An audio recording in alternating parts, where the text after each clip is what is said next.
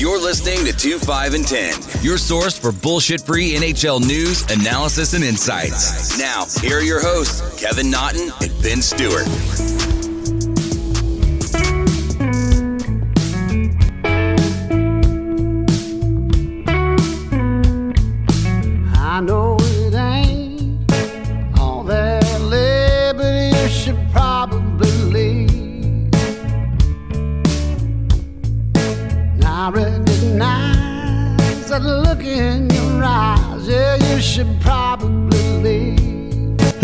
Everybody, and welcome to episode 98 of 2 5 10. We got a good one on our hands. What up, Benny? You, you guys might hear some squeaking in the background. That's not me. That's uh, Kobe with one of her new toys that she loves now. It's a, a duck toy. But um, no, I'm doing all right. We are talking before the podcast about dog food, so very exciting sh- stuff going on. uh, I was going to say fatherhood at its finest. It's funny how it changes, pal. yeah, and we were talking about this morning how cold it was, and you know she's a puppy, so I get it. But you take her outside, and the one difficulty about living in a city is all the noises or people. Like she just about gets ready to find a good spot to go to the bathroom, and all of a sudden, ooh, a car drove by. What's the car go- doing? And it's like, Squirrel. oh, now we have to start all over from scratch again. I'm like, Jesus Christ. It's it is very difficult. Yeah, I had Joey outside in the yard today, and I mean, my hands like I work outside, and I'm usually pretty good. Dude, my hands were frozen. I didn't go out with any gloves on, and I'm like, buddy, like you got to shit, and you have to shit now. Like, let's go, let's go. Yeah, but the uh, lucky part was the first walk this morning, the coldest part of the day with the wind. Like even she didn't want to be outside, so she was quick. But it was the rest of the day where I'm like, "Yo, come on, it's so cold. Like, fucking move it." Well, speaking of getting a move on and getting out of the cold, uh, the Montreal Canadiens said au revoir. I think that's how you say it to uh, Claude Julien. They have officially got rid of Claude Julien and Kirk Muller, and oh my god, I just spaced on his name. Is now the interim head coach. Uh, Dominic uh, yeah, Ducharme. Ducharme. I love Dominic too. I, I, I've loved all of his shit he's done for Team Canada. I was uh, really upset myself there for a sec as to I'm like his name. I was like, I see his face, his name. I just spaced. But yeah, Dominic comes in. I thought this was strange, but according to others, not so much. I thought the Canadiens were doing all right, but apparently. After you lose games back to back to Ottawa, you get fired. That's the way the National Hockey League works. And to me, I didn't really see it coming. And then you hear these rumblings from, for example, Dale Weise on Twitter, uh, overdue or long overdue. And then you hear the rumblings of Marc Bergevin reached out to the team for their thoughts, and Shea Weber gave his opinion, and then Claude was gone. So, yeah, what do you make of all this coming together? yeah. I mean, I was a little surprised by it just because I think obviously the expectations for the team were higher this year than it was last year with the additions of Anderson and Edmundson, uh, Toffoli, guys like that. So I think Bergevin came into the year and fans came into the year saying, "All right, we got a pretty good team here. We're solid in goal. We have a legit backup now uh, to carry Price and Jake Allen." And we're going to be tougher to play against. That's one of the reasons why they brought in big guys like Edmundson and uh, Anderson and Suzuki was going to play a bigger role, and that didn't really come to fruition. And also, I think the issue was if guys like Dale Weise feel comfortable, like hockey is a very close knit fraternity. So for even though he's not playing, to come out and say that on Twitter, and for a guy who is as respected as Shea Weber to kind of give his input about moving on from a coach, uh, that just shows me it was just as much about the on ice issues as it was the off ice issues as it was the on ice product. Um, I also think what comes into play here is the special teams, like the power play and penalty kill, were atrocious, and there was no no signs of improvement. And at this point, Claude is who he is. So I think Bergeron might have been looking at that, going, "We don't want another eight-game losing streak like we had twice last year in a 56-game season. Like that'll tank us for our playoff hopes." And the other thing that I found interesting was um, when Boston fired Julien, uh, the Bruins were the best five on five possession team in NHL. They were tops in expected goal percentage and dead last in PDO. They fire him. Bruce Cassidy takes over, and the Bruins went from 24th in actual goals uh, at five on five to sixth, and uh, 20th in points percentage to sixth, like in the same year. Same team, same roster, changed the coaching staff and the system, boom, transformation. And the Bruins have been, uh, they have the most wins in the NHL since Julien was fired. So I think you look at Montreal, who is the most dominant team at five on five, just like Boston was. So five on five, there's no issue really, but they're not producing based on that dominance. And I think Bergman might have looked at that and what happened in Boston and said, "Hey, maybe I bring in a young guy, Ducharme, and you get a similar response because the team's starting to tune out Claude, and also the system might just be not made for today's NHL." That that was the one thing I was just about to ask you about is that system. Has that system now run its course in just I don't want to say it's irrelevant in the NHL because defensively it is a good system. It does what it's supposed to, but do you think it just kind of construes the offense way too much cuz guys are thinking about it too much in the sense of if I can't get this puck out, I'm not playing the rest of the game. If yeah. Yeah, I mean, I think that also happened with Torts, where Torts had to evolve from his time with the Lightning and the Rangers, where it was all about blocking shots, defense, defense, defense. If you uh, strayed in any point from the game plan to be creative offensively, he sat your ass on the end of the bench. And while Columbus is still a, built around a defensive structure, he's losing the reins a little bit. Um, with Claude I also think it's the paralysis by analysis. Like he, he kept talking about before the season started. We have such such depth. We have so many guys that are interchangeable. We have so many options, but then he never used it. So he kept just it's like he buried his head in the sand and was like trying to force what he thought was the right combinations uh, during training camp to prove that he was right at the expense of the team. And he's probably not doing that on purpose, obviously. But I think that also, like, you look at that and you say, why isn't he changing? I'm sure Bergevin talked to him, and still no changes changes were being made. So I think as a head coach, this system might not be fit for the league right now. As an assistant, if you're looking to bring a guy in to a team who has a high-powered offense, struggling a little bit defensively, and a head coach isn't going to be insecure about having a guy like Claude on his staff, I think he might be a beneficial guy to bring in and help you turn your neutral zone game around. I just think that at this point, I, I don't want to say the ego's too big, but everywhere like he's gone, yeah, I just don't think he would take an assistant role. I think at this point it's it's head coach or bust, and the other part is too. I mean, he, he's definitely a little bit older now, and yeah, who knows if he issue. even yeah, like who knows if he even goes back to the game if this was the last run around. Uh, at the same time, I mean, I wouldn't say that he left on his terms. It wasn't like it was the end of the year and he said, "All right, I'm going to resign." So maybe he does look for one more coaching job. And, I, I mean, if that's the, if that's how he's thinking, at least he wasn't.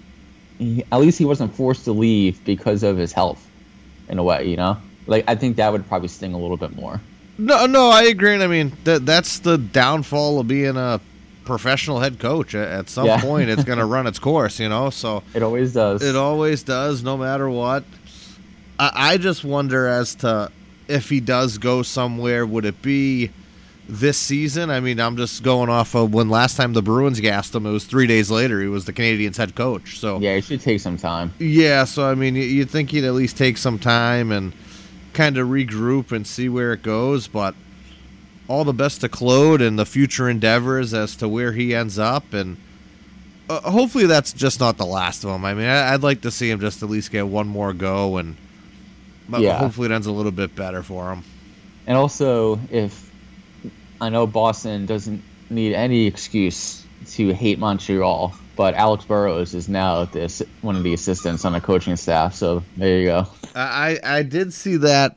Uh, do you ever wonder like how certain people transition into coaching? Like Steve Ott, for example, he was on that St. Louis Blues staff Mm-hmm. that won the Stanley Cup, and it's like Otter was probably one of I don't want to say the worst players. Like he was sound defensively, but like Good face-off guy. good face, like good team guy, good glue guy. But like that, you could just see it every game. Like he wouldn't shut the fuck up. it, like it was just like certain shit, and it's like, do you think like obviously a good assistant coach in the league, you know, you can't share all the shit with the head coach, but you know, you come in and you know, Otter see, hey, did you go out last night? You get a little banged up, you get a little smile, a little, you know, elbow shrug, and you know, you kind of keep going. So I, I don't know. I, I just wonder to see where Burrows lands, especially with. I think for his teammates, he played very hard. I don't, I don't think that's a question in the room, but all that other shit he did that was kind of on the line, that was a little bit Yeah. greasy. And now you still have people out there that played against you, you know, Bergeron, Marchand, at least for the Bruins. And it's like some people aren't going to forget certain shit. Like Milan Lucic in game three of that 2011 Stanley Cup, he almost fucking like deep throated him with his fingers. Like he's so Well, listen, if I'm Bergeron, I just look over at Burrows and go, "There's a reason why I'm still playing, and you're on a fucking bench." I mean, I just wonder if he'd say, "Hey, if I have my ring on, did it fit in your mouth?" I don't know, just certain shit like that. But wha- Yeah, I whatever. think it's always the guys that are like bottom sixers, like uh, lunch pail type guys that become assistants and kind of move into the league easier in, in terms of joining coaching staffs because they couldn't just float by. They had to learn the X's and O's. They had to learn a PK. They had to learn a system to be able to stay in a league. And there's a reason why guys like Gretzky aren't usually that successful um, as head coaches because they just don't have to think about the game in that way. It just happens. Yeah, they're they're just that good. Yeah, exactly. And and those other guys too. I mean, I don't want to say they're just not good teachers. Like the other guys have to grind it out to be good at their craft.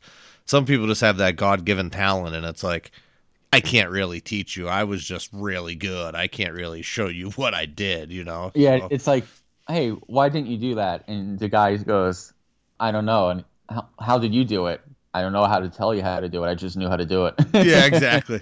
So Um, but yeah, so since the coaching change, uh, more of the same for Montreal. Uh, they lost back to back against the Jets, and they're playing right now um, against Ottawa, and it's tied 0 0. So we'll see if Montreal is able to end that losing streak against the Sens. Oh, I hope the Sens pull out another one. um, yeah, so I thought, you know, we, we talked about like first coaches that could be fired uh, in our season preview. I had Cassidy, and it almost like for the first time I started getting some rumblings from you after that loss to the Rangers of you know if they don't have a bounce back game here, like he's going to be on a hot seat a little bit. But I definitely did not expect Julien to be the first guy. Well, uh, I'll I'll jump into my Cassidy take real quick. Uh, We'll touch more on it in Bruins and Rangers we can review, but for me, that Sunday game was huge for Bruce because after the Friday game, we played like shit Friday, and we didn't have that good game on Thursday against the Islanders, so back to back shitters, and those were our first games since the outdoor game. But before the outdoor game, we lose to Jersey, not a very good game either. And then it's like after the Friday game, he calls out Kuraly, Wagner, Bjork, DeBrusk, and then it might have been Connor Clifton as well. And he was saying that you know uh, these guys have NHL games under their hands; they're not rookies anymore Yeah, and he was not happy with them. And he even took Bjork and Wagner out of the lineup for that Sunday game. Actually, Clifton too. He, he took the three of them out. He did not like them. Took them out. And especially DeBrusk, man. Like game, that's like every game that we played against you guys this year, and I know it's like a small sample size, like he's just fucking there. Like there's nothing going on. Like you'll see him event at like once a period, like lead lead a rush along the end boards, and then like that's about it for the rest of the game. and that's why I thought that DeBrusk was very crucial in this because he gets called out occasionally in the media. And usually after Butchie calls him out, he responds with an okay game the next game. if he didn't respond with the good game, I, I'm I was thinking on my own that the media or management or someone is going to think that he's lost the room, and that's what's going to put him on the hot seat because of a player like DeBrusk. And you know when DeBrusk plays well and he's scoring goals, all is well with him. But when he's not, he's like on a different planet, like not Yeah. in the same time zone. Like he's just completely out of it. And I'm sure not having Krejci doesn't help either, but it doesn't help. But it's like he's been here now for a while. Like you now have to step up. You, like you're. I don't want to say you're a distinguished vet, but I mean you're definitely a veteran player now. You've You're been here for over three years. Like so, come on, like show up, play, and y- you know what? In the playoffs, when shit's not working for you, you have to do the other stuff to win games. And I think that's the biggest Yeah, thing with a player like that, where he just doesn't do anything. And I was thinking that would be the reason why Cassidy might get gassed because if he can't get these younger guys to respond after bad losses or being called out in the media, do they need a different voice? Do they need something? So that was just my whole take on as to why there might be a change there, especially with we didn't look good at all. Like we looked like absolute dog shit against you guys on Friday. And after a loss like we had Thursday night, you would think that we would be ready to go. And we weren't at all. So it's like, is there more to it? I don't know. Like we're battling injury, sure. But who isn't? So yeah. And I mean, at this point, we might as well just do a weekend review for the teams, especially since we played each other twice. But in terms of like the Friday game, completely unexpected, obviously, with their outcome. But it was basically it came off as Boston was kind of prepared to play one style of game, and they were expecting a re- a specific type of response from us. And when they didn't get the response, it kind of threw them off. And not that it was like a blowout game. I mean, it was two one. So I think it kind of threw them off their edges a little bit. And then once the Rangers got those two goals in 12 seconds, like that was that was it. Like they kind of checked out. But on Sunday, everybody knew that there was going to be a different Bruins team to show up. Like the Bruins, there's a reason why the Bruins are contenders every year, and I feel like I say that like once a podcast. Like there's they know what they're doing. Like the player, like the players are self pleasing in Boston. I feel like for the most part, and a lot of that has to do with Bergeron. But everybody knew you guys were going to have a different effort, and your guys were going to adjust, and still. Quinn standing there with th- his thumb up his ass, and the Rangers had no no answer for it, and you guys had a very typical. Hey, we're the Bruins. We're a good defensive team. We're a veteran team that knows how to win Stanley Cups. We're just going to shut you guys down and play our game. Yeah, I mean, uh, the Friday game after our Thursday game happened like this, and this is like it happened from the beginning where we completely got the wind locked like, right out of our sails. Yeah. Uh, that first shift, Marchand comes out, lays a hit on Fox. Fox gives him a whack. Marchand just completely drops the gloves, grabs him. The ref's there, sees that Fox How's still not has penalty, everything by the on. way? That I don't know. The ref just kind of said, "Marshy, pick your stuff up, keep going." Fox went to the bench. Marchand went to the bench, and when that happened, and there wasn't an actual quote unquote fight, and the play resumed, that was like our oh shit moment. It was like Marshy was like, "I'm going to come out and make a statement." I tried to make a statement. It didn't work. Crap. What do we do now? And then after eh. Lindgren kind of ran around a little bit, you guys were so focused on getting at him and you guys getting at Lemieux for the whole game. I mean, they did their job, but you guys were so focused on getting that shit handled instead of, you know, playing the game. It seemed like. Yeah, it just seemed like we were trying to start something else and that we just couldn't capitalize on it. Like, hey, if you know if you want to go out and have a fight to change momentum, go out and do it. But we couldn't even do that. And then you guys were pinning us in our D zone at least 3 or 4 times for over 45 seconds. Like we just couldn't do anything. And then once as we missed in that first period where we got by your D about three or four times clean with chances and couldn't do any like Yeah. that was it. Like we we were just dead in the water. We had nothing. And can I just say that was part? The Rangers were very open leading into the game on Friday. Like they were telling us to the media, we feel very confident that if we get the puck in behind their young defensemen, they can't handle it. And because eh, they said like after playing them a couple times, like we feel like we're very confident in that fact. And I mean, we were proven right on Friday. Like no offense, but your your two young top four guys are not not ready for that role for a team that's expecting to like compete for a Stanley Cup. Like Zboril and uh, United, like they're not ready. Oh no, I mean that that's that was Vac's third game of the year. Like just yeah, not like there. he's not ready at all. He's very weak too. That Kreider goal, like easily knocked off the puck and taken care of. Yeah, no, he's not a he, he's not a rough and tumble by any means. Yeah. just the Swede in him just kind of not good. Uh, Zboril, that was his second game back from injury, I I, I think. So maybe kind of just regaining it, but e- even then, he's one of those guys who, yeah, he he still needs work, and it's Yeah. like with our other guys out of Miller and Grzelcyk, and then it ends up being Lauzon. We're getting down to our ninth and tenth defenseman.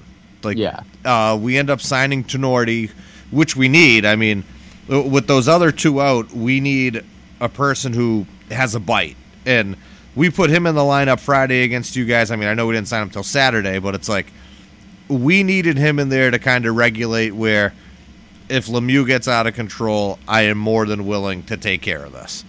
And that Well, was yeah, just I one thing we didn't have. I mean, Frederic was trying to get at Lemieux And for I two fucking games, and Lemieux was not having it because I mean, say what you want, like Lemieux was doing his job, and he got Frederic to only be concerned about him. Like, and, and Frederic's a young kid, but he's got to like got to learn. Like that's part of the game plan. And I will give credit to Lemieux, unlike some other quote unquote pests around the league. He'll he'll handle it when he needs to. Like he knows that there's a certain point where he can't just keep running around or running his mouth, and he'll drop the gloves. And he did that. I mean, it was the very end of the game. But like, there's a reason why he does have a reputation around the league, but he doesn't have a reputation of like he's a bitch or a chicken shit. You know what I mean? And that's all you kind of ask for for a guy who's going to be a pest on an opposing team is like, don't be a little fucking bitch about it. and I mean, talking about the bitch part of it, were you expecting a better response for when Ritchie fell on Georgiev's head there? Yeah, and the fact that nobody on the ice at that time fucking did, and I know Ritchie's a big dude, like he's a fucking monster, and he's basically a six foot four bag of meat. Like that's power play goals aside, that's he's a fucking meathead. So obviously nobody's going to be like very happy about having to drop the gloves with him, but I know he you're like he's a shit skater. There's no reason why he should have fallen Georgiev there. Like that was basically I don't think he intended to land on a dude's head, but he intended to land on Georgiev and inflict some type of issue there. And nobody did a thing. And it took Lemieux at the very end of the game, who is not our enforcer, he's not a big dude, to have to handle it. And that's what we're talking about for the last few weeks of playing being hard to play against and being tough as a team doesn't necessarily mean we need to have guys like Jarred Tinordi. It means we need to stick up for each other and handle business. And I feel like the Rangers very much have a reputation around the league now of you can walk into Madison Square Garden and run over them and leave and not have to worry about having black and blues on a bus back to the airport. Well, uh, not a good look, pal. No, like if you're, exp- yeah, I don't want to keep like rehashing the same thing. It's just in certain ways, okay, we need to play tougher, so we'll put Kevin Rooney in a lineup who's fine as a fourth liner, and we'll put Di and Smith. Like it's like almost like the Rangers. One, they're not built for it, which is part of the issue. But two, the guys that they think can help them get that way, it's not a matter of hey this guy is 6'2", 220, so let's just put him in a lineup. He'll be tough to play against. Like, no offense, but Phil Di Giuseppe is not tough to play against. Jack Johnson is not tough to play against. So, Oh, can we speak about Jack Johnson real quick too? That fucking cross check he gave to Frederic's head, like it, he's a bit of a fuck for for an old timer, a guy who's been around the block. Like he's a fucking bitch. yeah, I mean, he's another guy that's not going to really drop the gloves, but that means you got to also not put yourself in a position where you have to drop the gloves. Like, there's no shame in being a guy like like you look at Mika or Panarin, right? People know around the league, like Marchand doesn't look at Panarin and go, "He's a fucking bitch." They just know that's not his game. He's a star player. Like, there's no shame in being a guy who is not going to really drop the gloves unless absolutely necessary. But at the same time, you don't see Panarin going around cross checking dudes in the fucking face. I was gonna say when Studnicka came over, I thought Studnicka was gonna kill him. Like yeah. he came flying over, grabbed him, and you, you, could see in his face he was very excited when those refs got there, very fast. I do like Studnicka. Like I like his game. At least the two games this week. Like very much a Boston mold player. I don't know if he's ever going to be a replacement for Krejci, but uh, as like a three C, like I don't think there's going to be an issue there. No, I, I think that's one of the other things of it took a little bit of while for the youth, and I mean, it wasn't our our highest of draft picks, but I feel like some of these kids are definitely able to play. So Frederic's fun, man. Like, say what you want. He's also a tough kid. Like going after Wilson uh, as a rookie, as long as he doesn't kind of go into that territory of the dirty hits or whatever. Like we talked about this last week. If he can just be like a clean version of Tom Wilson, obviously not as big, like that's he's going to be a fun guy. Yeah, and I mean, and like you said, he doesn't give a shit either. Like he he is ready to rock and roll. So I just love seeing him laughing, like smiling as he talk. Like he just really enjoys his shit talking on the ice. Like he, he especially when he gets it back from somebody. Like Lemieux giving him shit back made him smile like he's like yes all right it helps him like get into it and i was like i love this kid yeah he, he's a sicko i like him uh, they did say after the game i don't know if it was sunday or if it ended up being monday that he came out and already said like i don't like lemieux I've already like asked him a couple. Eight. Yeah, I've already asked him a couple more times. He like he's like he was jealous that uh, Ritchie got to go with him. Yeah, so th- that shows you the type of kid that he is, where he wants to be in it. So He's calling him four eight instead of by his name to show like a level of like who are you? You're a nobody, but kid, you're a rookie. Like uh, that's what makes him that that like that's good personality just from the get go. I like it. um, do you have any like obviously the win on Sunday was big for you guys, uh, in, in a sense of okay, we responded. Is this going to be a turning point, especially as you guys start getting healthy a little bit here? It sounds like Grzelcyk's not too far away? How far along is Krejci? Things like that. Yeah, they said allegedly Krejci and Grizz are a go for tomorrow. Um, okay. I think these next two games against Washington are huge. It, it seemed like this year we finally churned the tide against them, and to actually be able to continue that would be. I, I think it's crucial for our season. It, would be one yeah. thing to finally get it past them, not just oh that I'm not cutting that. That's live. Um, Thank you. But um, no, I, I, think it would just be one thing going forward. At least be a stepping stone for us, where they've had our number in the past, and if we're able to now finally get one over them, it, it would be very beneficial for us. And we need to figure out the Islanders. I I don't know yeah. if it's just the Barry Trotz system we can't beat him. I mean, we couldn't beat him when he was the coach in Washington. Now he can beat Washington. So maybe it's just Barry Trotz, but yeah, they play similar style to you guys in a lot of ways. Yeah, it just kind of locks it down on us, and I mean, hats off to Barry, where he, he that system for him is so good, and then the one thing that he has going with that Islanders team is they know their chances, and whenever there's a turnover or they have an odd man rush they know how crucial it is to bury that puck, and yeah, the, we've seen it. So, um, yeah, I, I think at this this point for us, it's to get healthy.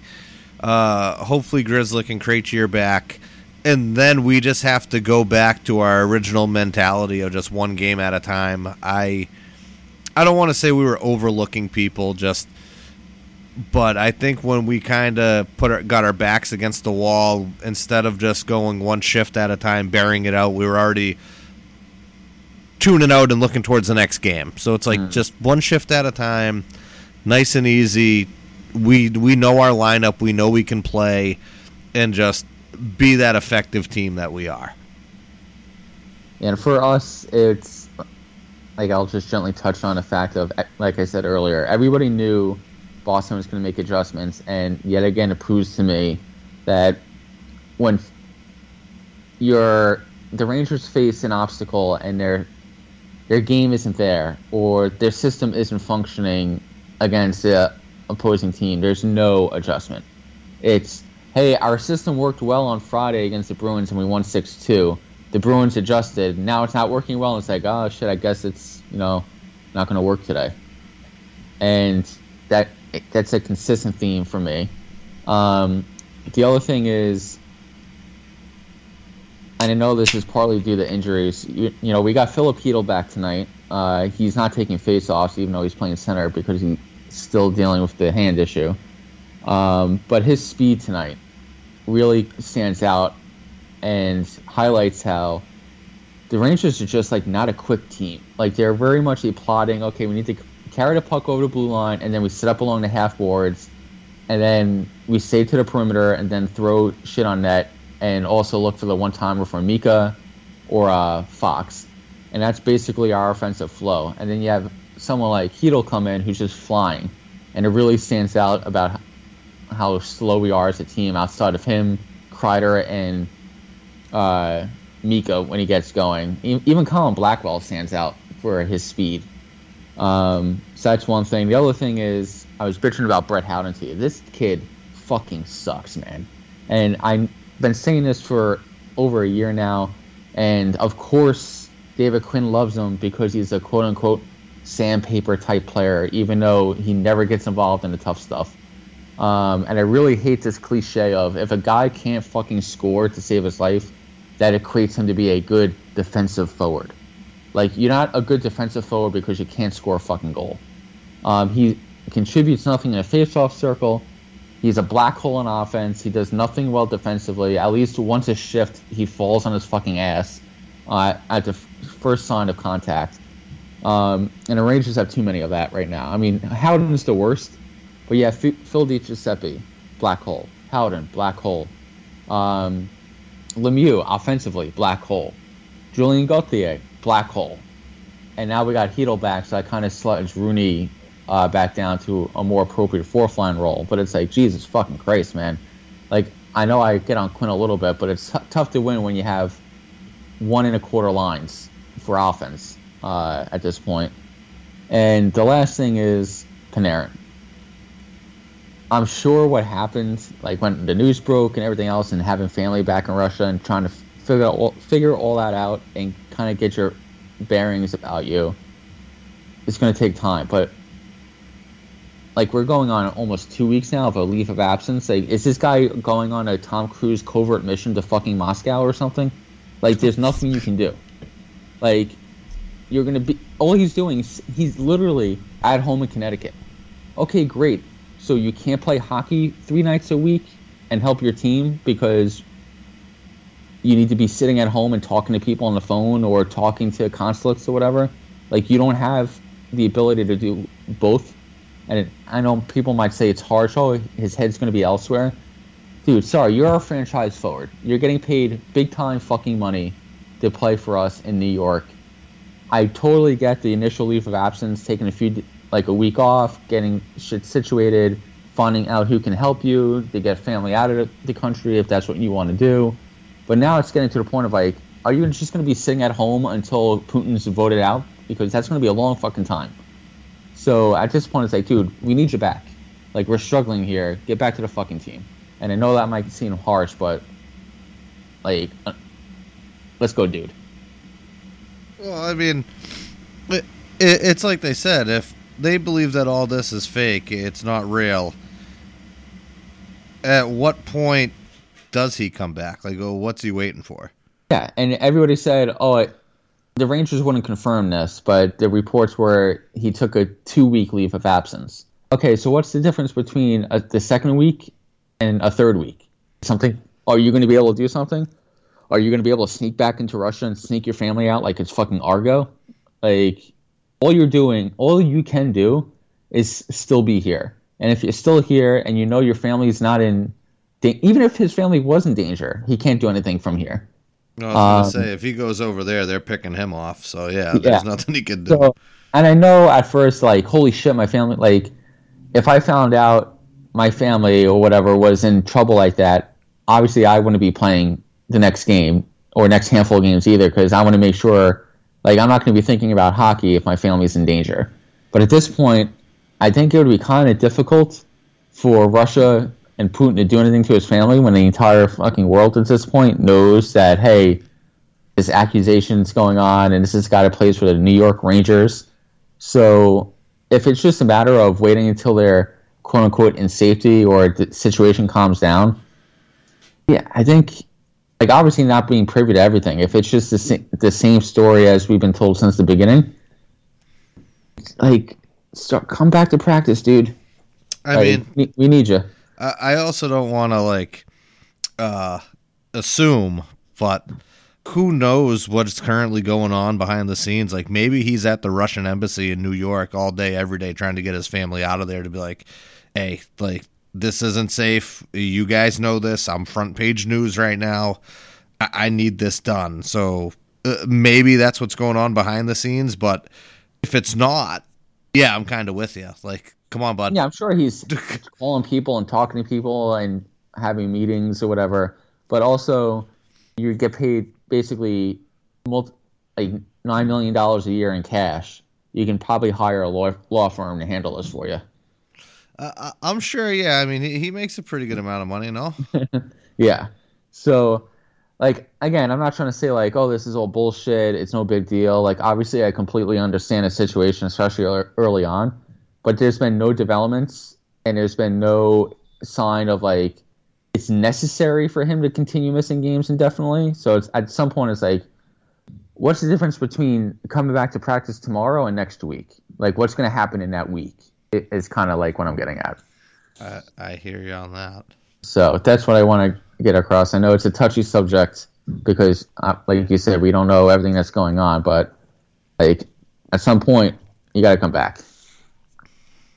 Well, speaking of coming back, we are playing buy or sell, and we don't know if some people are indeed coming back to their teams that they're with now. Uh, who do you got on the buyer's market? Who do you got on the seller's market? Is there a certain few? I mean, we're gonna have to touch on it at some point. I, I think Jack Eichel right now is the worst kept secret in all of hockey, and he wants out in Buffalo. Well, consider so the Rangers are playing Buffalo right now as we're recording. Taylor Hall has one goal in the last 18 games. Now it's on opening night. Jeff Skinner has no goals and one assist on a year. And he's been healthy scratch. They don't even want him playing. Yeah, and last year was terrible for him, even before the shutdown, and that was after he signed that big uh, contract uh, th- extension to stay with Buffalo. So now you're looking at Eichel, who they tanked in everything for, who pretty much at this point wants out. So yeah, I agree. I don't know if he gets traded at the deadline. I feel like these type of guys always get dealt at the draft or whatever, right before first round picks going to be sent out. But I do know the Rangers have been hard after him and it's funny seeing like the B guys in Buffalo talking about like potential trade packages, and they always say like Lafreniere has to be a part of it. Oh fuck yourself! like you guys need to get rid of that fucking contract. He has total control over where he's going, and you guys are expecting Lafreniere back in your deal. Like you're gonna get Vitali Kravtsov and call it a fucking day.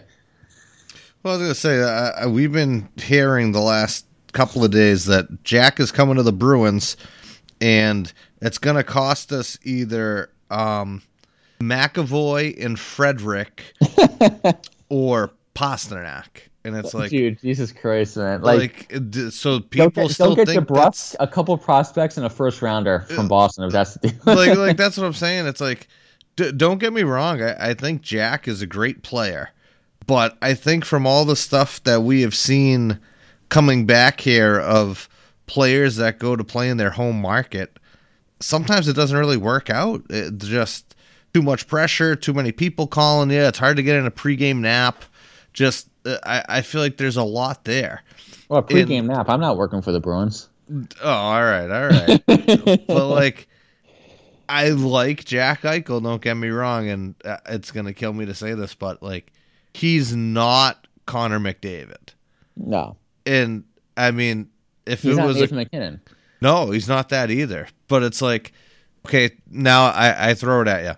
MacKinnon or McDavid are not happy with their current situation. They call Boston. They want McAvoy in a first. Do you do it? Only for MacKinnon. All right, so so you're not doing it for McDavid. Not doing it for McDavid simply because I just his overall game. He's the most talented guy in the league. He's not the best overall player. And I mean, that's not a bad thing. No.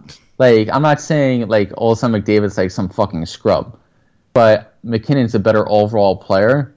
And I feel like fits in better with Boston. Like, I'm looking at it specifically from a Boston point of view. Okay. If you're Buffalo and, or not even, let, let's choose it. If you're the Islanders, you take either one of them. But if I'm Boston, I'm taking MacKinnon over McDavid. All right, and I mean we're on Jack, but sellers. I mean Buffalo has to be selling everything, and for them, I I find it. This is like a churning point in an organization because Yeah. last year at the end of the season, they only had X amount of guys coming back on contract. Like everyone was either UFA or RFA, and it was uh, Eichel and Skinner were the only two basically coming back eh, outside of uh, Dahlin and Ristolainen on the back end. Mm-hmm. Now, I mean, McCabe's out for the obviously, year. McCabe's out.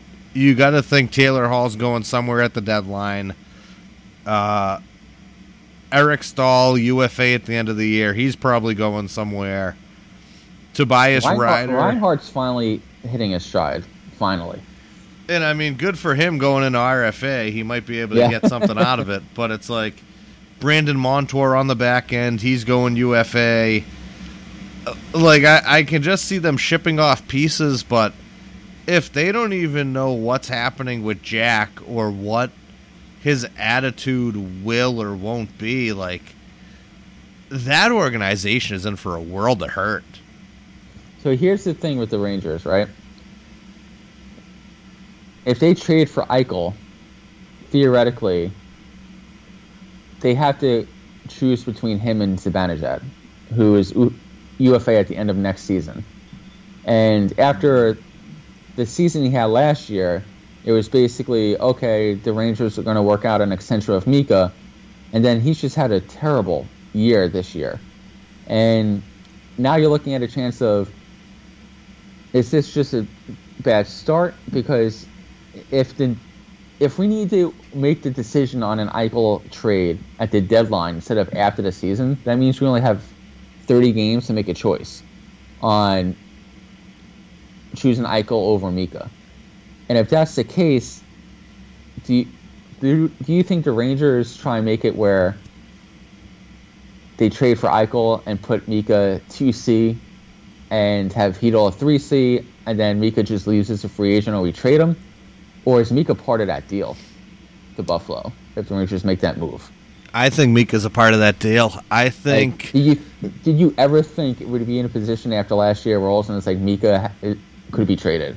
No, Like- but I think that the Rangers are worried about his concussion history at this point, and if that's your biggest trade piece, and you know it might be a little airy as to if he takes a check the wrong way or something else, and you can get Eichel in return, but you have to ship him off, and I mean Jack's a little bit younger. Jack's a moose, man. Like he's a horse. He, he's built like a fucking brick shit. You also can't keep both of them, so it's not even like Exactly. I, I think at the, the other. end, yeah, at the end you're not going to be able to keep them both. So, yeah, I think the Bruins, the Bruins, the Rangers would ship out Mika. Yep. Yeah, and I'm not trying to make this a full on just Eichel discussion. In terms of sellers, I, I kind of broke it down on my end of teams, surprise sellers, because, you know, you look at the teams before the season starts and you're like, okay, who's Detroit going to trade? Like, uh, where would those guys fit? Would that fit with the Rangers or the Bruins, or where would they go? So we have a pretty good idea of the teams that we expected to be missing the playoffs this year that are still projected to miss the playoffs, and guys that they're going to move and the impact those guys are going to have. But for me, it's the surprise sellers that are going to change the market. If the market is changed, because you know you have the 14 day quarantine and you have the flat cap, so who knows how active this deadline is going to be. But for me, I have two surprise sellers that are going to really impact uh, this year's deadline.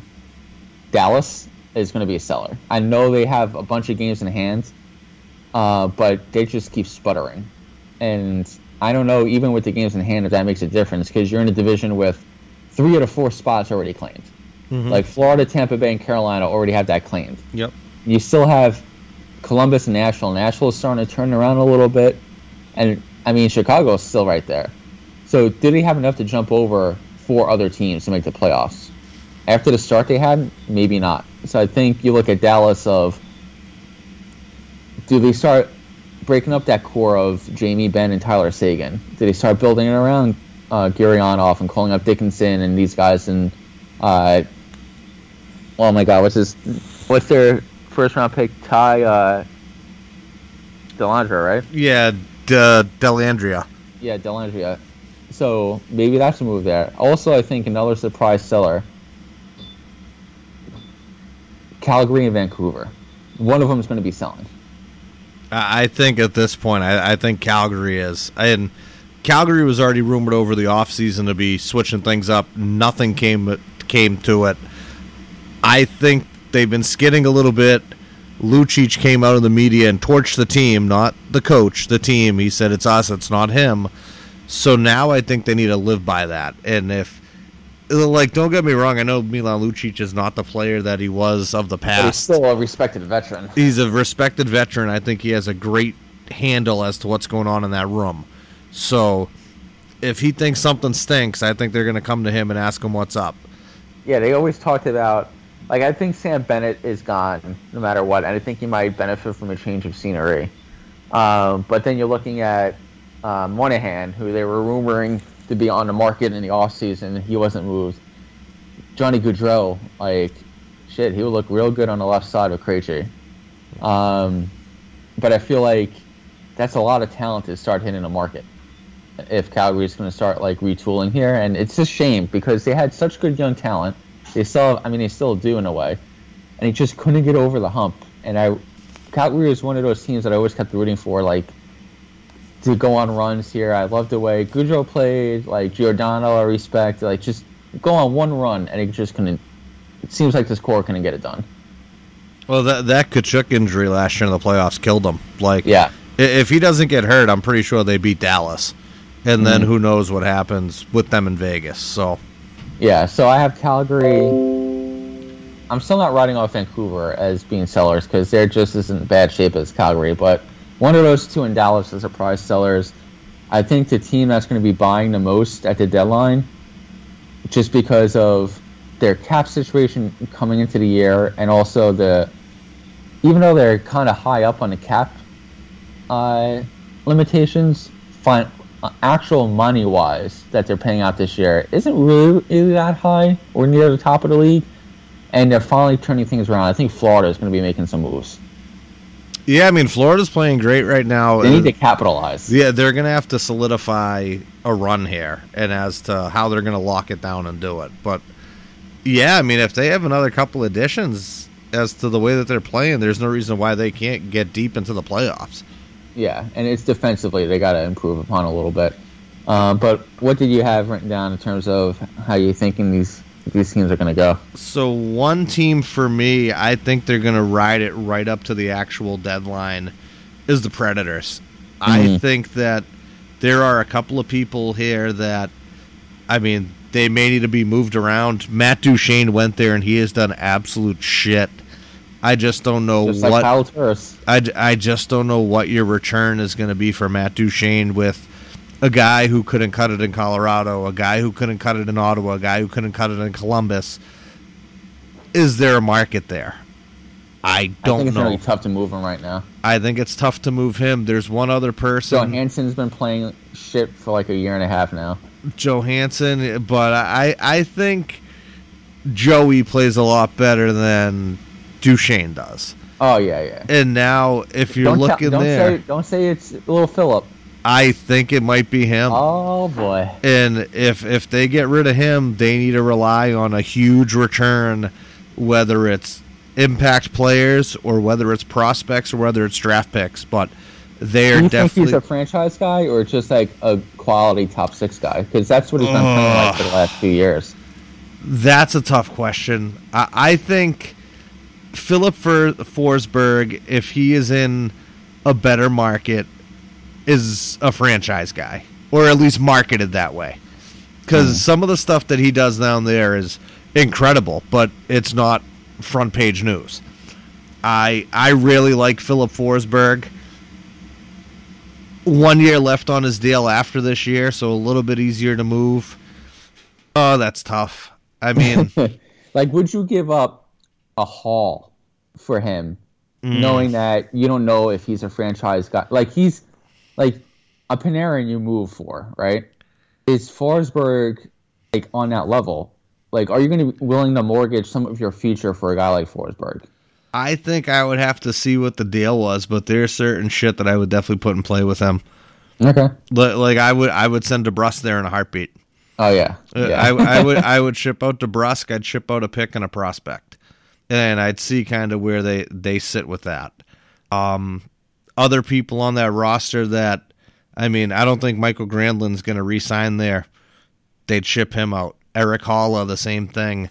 Um, I know Mattias Ekholm has been the huge name that has been rumored, but Ryan Ellis just went on IR, so are they Yeah. still now shopping him? I don't know. Um, at Dante Fabros, he can fucking play, man. That that, that kid's a player. Yeah. Um, I I don't know. Uh, Nashville is it's a big question mark. I think they're taking it as close as they can to the deadline day, and they're going to sit down and have to have a hard conversation as to are we in it this year or are we not? And the thing about Nashville is, I mean, I appreciate the fact that they they continually go for it, but it just seems like the last two, maybe even three off seasons, there's not really too much of a plan outside of okay, let's get rid of the last guy that didn't work out as our two C and bring in a next high price guy and try him out. And if he doesn't work after a year or year and a half, okay, let's eat money or eat prospects and picks and move on from him. Let's bring in the next guy. And it's like that's not really a plan as much as playing fantasy hockey. Well, I have one other question for you when it comes to a buyers and sellers market. I know this one is strictly buyer, I mean sellers, but uh do you think Dougie Wilson in San Jose does something drastic to try and save his job? Because I do not see him sticking around at the end of this year.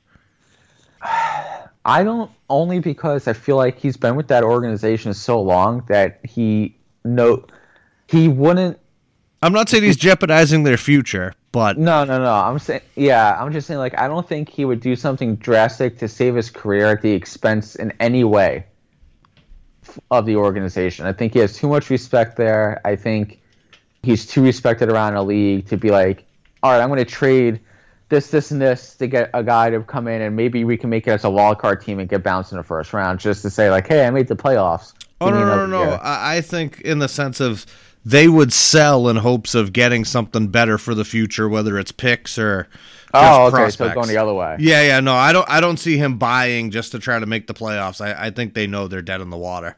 Yeah, I mean, my, the thought I kept having when I was doing this quote unquote exercise was it might need to be money involved, but I think Logan Couture is going to be moved. Wow. Okay. I think they're going to have to make they're going to make a decision this summer on who they're keeping, Brent Burns or Erik Karlsson, because that experiment's not working, and they're going to make decisions on a couple other guys. I think they need to restock the cupboard. I think Dougie Wilson knows even if he starts that process at this deadline, he's not going to be the guy to see it through. I think they're going to, especially if they start rebuilding. Doug Wilson's not the guy you have as your GM to rebuild. So I think he knows this is his last little bit as GM of the Sharks. Even if he begins that rebuild, like say they did with the Rangers, he's not around to see it through. So I think it's going to be like a similar situation. All right. He might move up to Team Prez and then have somebody come in and handle that rebuild. Um, but yeah, I think Couture's days are numbered, and I love Logan. I think he's going to be he could be a huge addition to a playoff team. Uh, they can fit him under their cap, and you know, you and I have been beating that drum since it happened. They made a huge organizational mistake keeping Karlsson. Like neither of us like that deal. Oh, that was a lot of money for a lot of question marks. Yeah, that they could have put elsewhere, like you know a goaltender. Um, but yeah, I think Couture is going to be the biggest name moved at the deadline. All right. Um, we already did our weekend review, so I guess uh, we can go into shoutouts. But before shoutouts, actually no, I'll save it for shoutouts, even though it's, it's hockey related. Go ahead. Oh, all right. Um, I guess we'll do game of the week, lock of the week. Oh yeah, game of the week, lock of the week. Shit, I'm just fucking all over the place here. I, I got game of the week for me is tomorrow night. Uh, Washington at Boston, uh, one and two in the Eastern Conference going at it. I I just think that's gonna be good hockey. Or I hope it is. I I I just hope they don't come out and fucking shit cook us. So so that's what I'm hoping, praying for. National game, and then I have my lock of the week the same night. I have the Colorado Avalanche at San Jose taking the W there. All right, my lock of the week is March fourth. I'm going Florida on the road against the Nashville Predators, picking Florida for that one. And my game of the week. This is a slight breaking of the rule because it's technically next week. It's next Monday, but usually we record on Monday, so like it fits into our window. But I'm going St. Louis at San Jose just to see what happens with Binnington. hey, you never know. It might, might be a, a little free for a little Royal Rumble. Uh, yeah, and I don't know what the fuck Karlsson said, but Binnington uh, was not having it. I will say, if we're looking for an upset alert, I have Sunday, March 7th, Ottawa at Calgary. Uh, Calgary plays the night before in Edmonton, and then they have to fly home. And you know how those games can get, and Ottawa's sitting there waiting for them. So I think that could be a trap game. So I'd probably bet the the Senators in that one. Wait, no way! You're going you're going positive with the Senators, huh? Hey, it's all about the mindset, pal. All right. Um, my shout outs really quick. Two of them, like I said, hockey related. First one is former Ranger, uh, scored some big goals for us in the playoffs. Derek Stepan uh, out for the rest of the year with a shoulder injury. He's having surgery on a torn labrum, so best wishes to him. And also, news came out today: Sidney Crosby is in concussion protocol. He actually tested positive uh, for COVID, so well wishes to him as well. I, I saw that about Stepan. That was upsetting. I, I thought he was doing a really good job up there with the younger guys. So definitely going to be missing his leadership in the room. Now, with Sid testing positive, there has been no one else that's been put into a protocol or anything else. As of right now, it's just him. Yeah. Okay, so we'll see if the Penguins can keep rolling with that. I mean, currently playing the Flyers, and they are up three to one after two. So we will see uh, what happens with that. Hopefully, there's no outbreak with the Penguins. Yeah, they said so. He's in protocol. I've seen some like Pittsburgh guys tweeting that uh, he tested positive, but there's been no official confirmation. But I'm just going with the local guys. Oh, uh, one other game tomorrow too. If if people are on the watch for Toronto at Edmonton, it got a little nasty at the end of the game last night. Oh, Edmonton, yeah, Edmonton was not too happy. Uh, Mike Smith got ran a little bit, so at the end of the game, uh, Darnell Nurse figured he was going to get right into Freddie Andersen's kitchen, and there there was a scrap at the end of the game with Dermot, and I, I just think that there might be a little bit of message sending. I think the Canadian division is uh, taking its toll on the boys up north, and they are uh, getting a little feisty. You're being very generous calling that a fight, but uh, yeah. I mean, it, it, was a wrestling match, but but on his way to the bench, he, he was pointing, he was telling him the whole way down the runway, he was telling the bench. So I, I'm just hoping that there's a little bit of carryover, make it a little nasty. Yeah, and uh, I guess since we're adding spit in his mouth, Jerry. since we're adding on to it, uh, I'm taking a preemptive uh, best best wishes and your future endeavors to Blue Jackets head coach John, John Tortorella. He received the dreaded vote of confidence from his GM today in Ohio. So the clock is now ticking. oh God, yeah, that's never good. Uh, shout outs this week. I, am going to shout out in, in in a week, Benny. I don't know if you know this or not, but Mike had another mystery baby. So um, a shout out mystery baby number two just came down magically conceived and it just arrived. So c- congrats to them. Um, who do I have? You know who I got? I got my little guy. Cam has been extremely good lately. He has been funny, listening. Uh, I- I'm giving a shout out to the little man. He, he, he's Yeah. been good. He's been fun to hang out with. As long as you keep feeding him those dino nuggets, he's gonna be a okay. Always. He. I, I ask him every night. It's now a joke, and I'm like, "Hey, buddy, what do you want for dinner?" And he's like, "I always eat Dino Nuggets at dinner." and I'm like, "Oh, all right. I'm sorry, buddy. I was just asking." So, yeah, d- don't ask him That's, what he's that's part of his retainer. That's yeah, exactly. He's like, you know, step one, Dino Nuggets, and then step two, we play the Nintendo Switch. So, so, you know, j- just try to keep uh, the schedule according to plan. That's all. well, ladies and gentlemen, thank you as always for listening. And uh, wow, we brought up to the hour mark again, Benny. What are the odds? But uh, yeah, we will see if there's anything that happens this week, whether buying, selling, Port's having a job. If another coach gets fired, does Eichel move? I, I feel like this season and these next couple of weeks are going to be a little wild and crazy as to the whole landscape and the future look of the NHL. And until then, we will catch you all on the flip. Bye bye. Bye bye. Fly me to the moon, let me play among the stars, and let me see what spring is like on a Jupiter and Mars. In other words, hold my hand. In other words, baby, kiss me. Fill my heart with song and let me sing forevermore. You are all I long for, all I worship and adore. In other words, please be true. In other words, I love you.